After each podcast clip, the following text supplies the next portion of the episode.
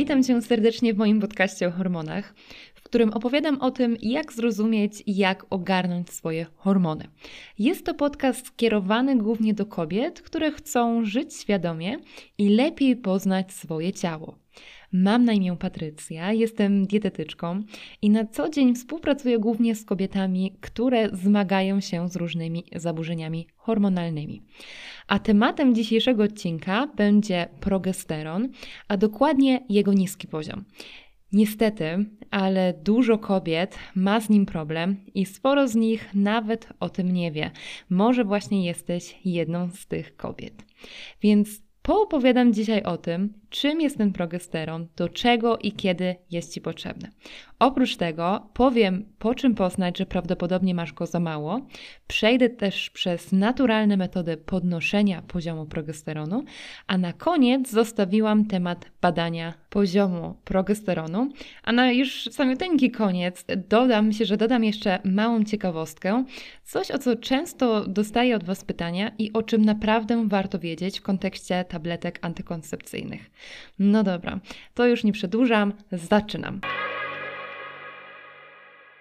Progesteron jest hormonem drugiej połowy cyklu. Jego stężenie jest zależne od fazy cyklu menstruacyjnego, warto sobie to zapamiętać, i produkowany jest przez jajniki, a właściwie przez ciałko żółte. Progesteron produkowany jest też przez nadnercza i centralny układ nerwowy. Wydzielanie progesteronu zależy od aktywności naszej przysadki mózgowej, czyli nie wiem, czy pamiętasz, ale w ostatnim, w ostatnim odcinku mówiłam o niej asystentka, tak? To jest ta nasza właśnie asystentka podskórza. I progesteron jest najczęściej kojarzony z ciążą. I bardzo słusznie zresztą, bo pełni w ciąży super ważną rolę i w zajściu w nią, i utrzymaniu jej, i w całym przebiegu ciąży. Niewystarczające stężenie progesteronu, uwaga, może doprowadzić nawet do poronienia albo do przedwczesnego porodu. Tak, czyli jest on tutaj bardzo, bardzo istotny pod kątem ciąży, ale warto wiedzieć, że nie tylko w ciąży ten progesteron jest nam potrzebny, bo jak się okazuje, zwiększa on również wydzielanie serotoniny, a to poprawia z kolei nastrój, zmniejsza stany depresyjne i łagodzi lęki. Poza tym, progesteron ma oczywiście znaczenie dla, dla całego przebiegu cyklu menstruacyjnego, na przykład ym, zmniejszając PMS.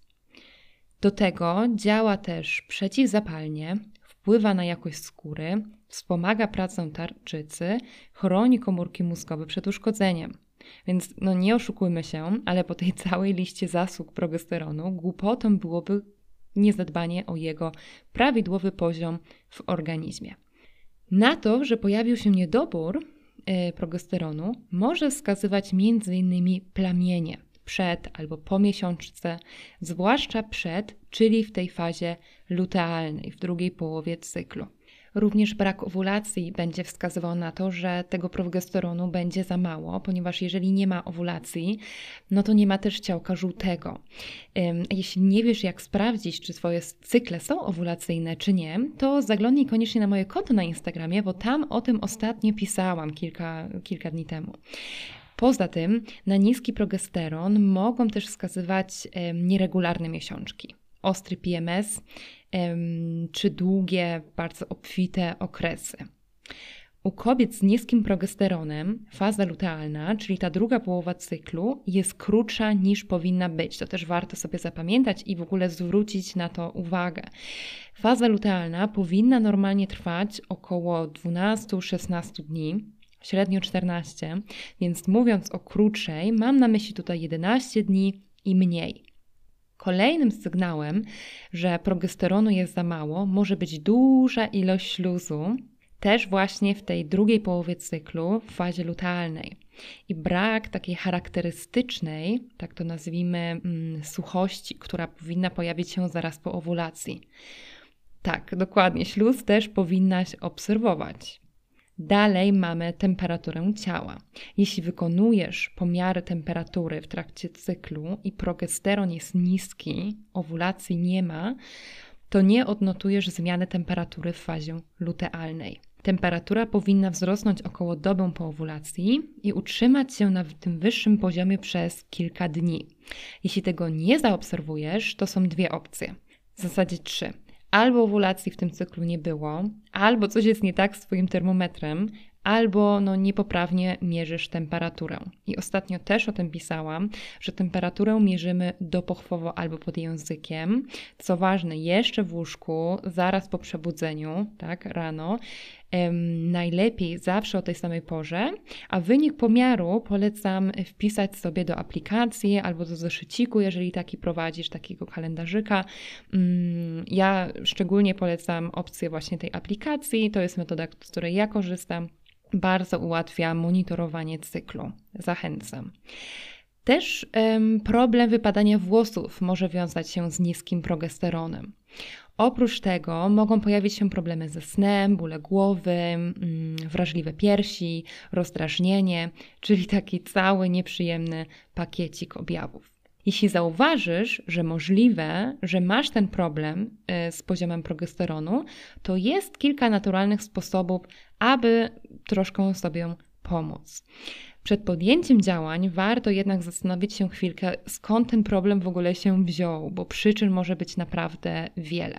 Od stwierdzenia, taka Twoja uroda i braniu tabletek, ym, już raczej się na szczęście odchodzi. Ja na pewno do tego nie zachęcam, więc zawsze przed tym, jak mówię, co dokładnie zrobić, to zaczynam o wzmiance, od wzmianki o podstawach, takich zupełnych podstawach, tak? bo o nich niestety, ale bardzo często zapominamy. Żadna dieta cud i ekstra kuracja nie da efektów, jeśli nie będzie podstaw. Czyli jeśli nie wyeliminujemy stresu i nie zadbamy o odpowiednią ilość snu czy odpoczynek, więc po pierwsze, zastanów się proszę, czy często się stresujesz. I jeśli odpowiedź brzmi tak, to super, jeżeli spróbujesz wyeliminować te czynniki stresogenne ze swojego życia.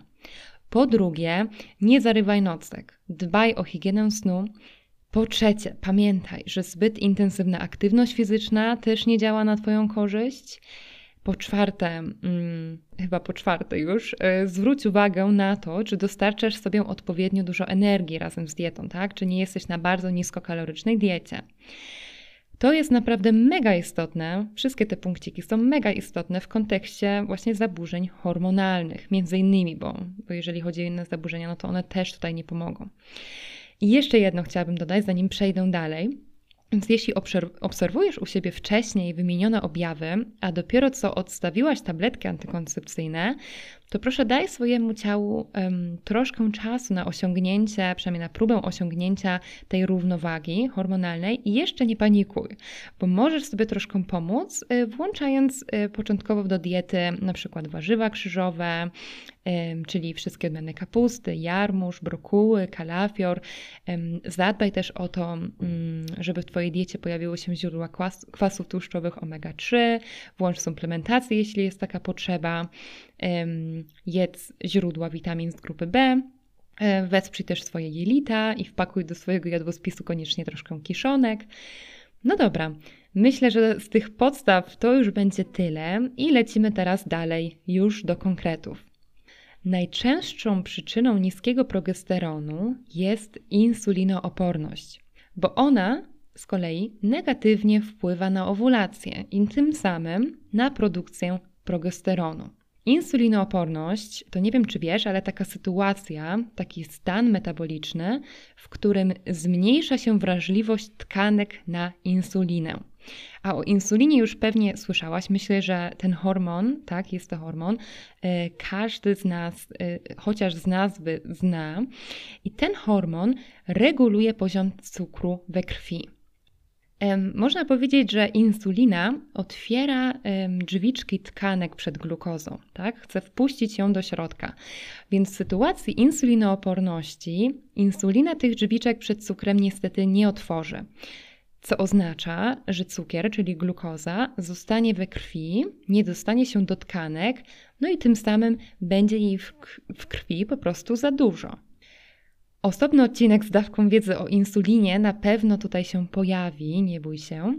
Więc dzisiaj tak zupełnie o podstawach skrótowo, żebyś mniej więcej wiedziała tylko o co tutaj chodzi. I wracając do tematu progesteronu, jeśli to właśnie y, insulinooporność przyczyniła się do tego, że poziom progesteronu jest u ciebie niski, no to jest kilka takich rzeczy, które można zrobić, aby poprawić stan organizmu. Przede wszystkim, nie zaskoczę Cię pewnie, ale podstawą będzie tutaj prawidłowo skomponowana dieta. Czyli dieta o niskim indeksie glikemicznym i niskim indeksie insulinowym. Tabelki z produktami o niskim indeksie znajdziesz w internecie bardzo łatwo. Są też różne techniki obniżania tego indeksu glikemicznego. Jedną z nich jest na przykład dodawanie tłuszczu do każdego posiłku, bo on właśnie obniża indeks glikemiczny.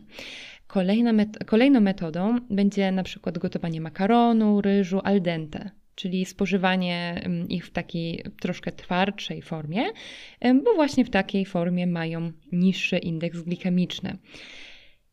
Oprócz tego, oprócz indeksu glikemicznego, jeżeli masz problem z masą, e, z nadmierną masą ciała, no to trzeba tutaj włączyć, wypadałoby włączyć dietę redukcyjną. Oprócz diety, nie zapomnij też o aktywności fizycznej. Jeśli uda Ci się 3-4 razy w tygodniu poćwiczyć przez 30-40 minut, no to możesz naprawdę w ten sposób poprawić wrażliwość tkanek na insulinę. Jeśli chcesz włączyć suplementację, jeżeli jest to konieczne, to pomyśl o inozytolu, witaminie D, magnezie i berberynie. Inozytol jest polecany właśnie w przypadku wysokiego poziomu insuliny i glukozy ale polecany jest też przy zaburzeniach hormonalnych, takich jak na przykład nieregularne miesiączki czy brak owulacji, tak? czyli świetnie się tutaj wpasuje w to, co się dzieje. Ale zawsze zanim sięgniemy, po suplementy, warto spróbować pobawić się troszkę dietą, włączyć tą aktywność fizyczną, chwilkę odczekać, bo inaczej nie będziesz wiedziała, czy zadziałała dieta, czy suplement, czy całe kombo. Więc na pewno polecałabym pierwszą zacząć od diety i od aktywności fizycznej. Oprócz insulinooporności, przyczyną niskiego progesteronu może być też hiperandrogenizm, czyli taka sytuacja, w której z kolei obserwuje się nadmiar męskich hormonów u kobiety. Tak?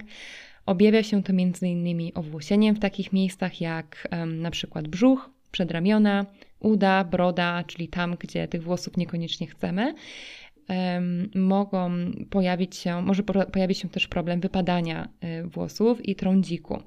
Tutaj też zaczynamy od poprawy stylu życia, zadbaniu o sen, o włączenie aktywności fizycznej, czyli znowu o te podstawy zupełne. A jeśli chodzi o dietę, to powinna być to dieta przeciwzapalna i warto zwrócić tutaj uwagę na podaż wszystkich niezbędnych składników z diety. Szczególną uwagę e, zwróć tutaj na kwasy tłuszczowe omega-3 i spożycie błonnika pokarmowego. Dodatkowo pomyśl też o włączeniu źródeł witaminy E, witaminy C, beta-karotenu, magnezu. A jeśli chodzi o suplementy, to tutaj polecam preparat z palmy sabołowej, y, który działa właśnie antyandrogenicznie i estrogennie. E, poza tym wykazuje też właściwości przeciwzapalne.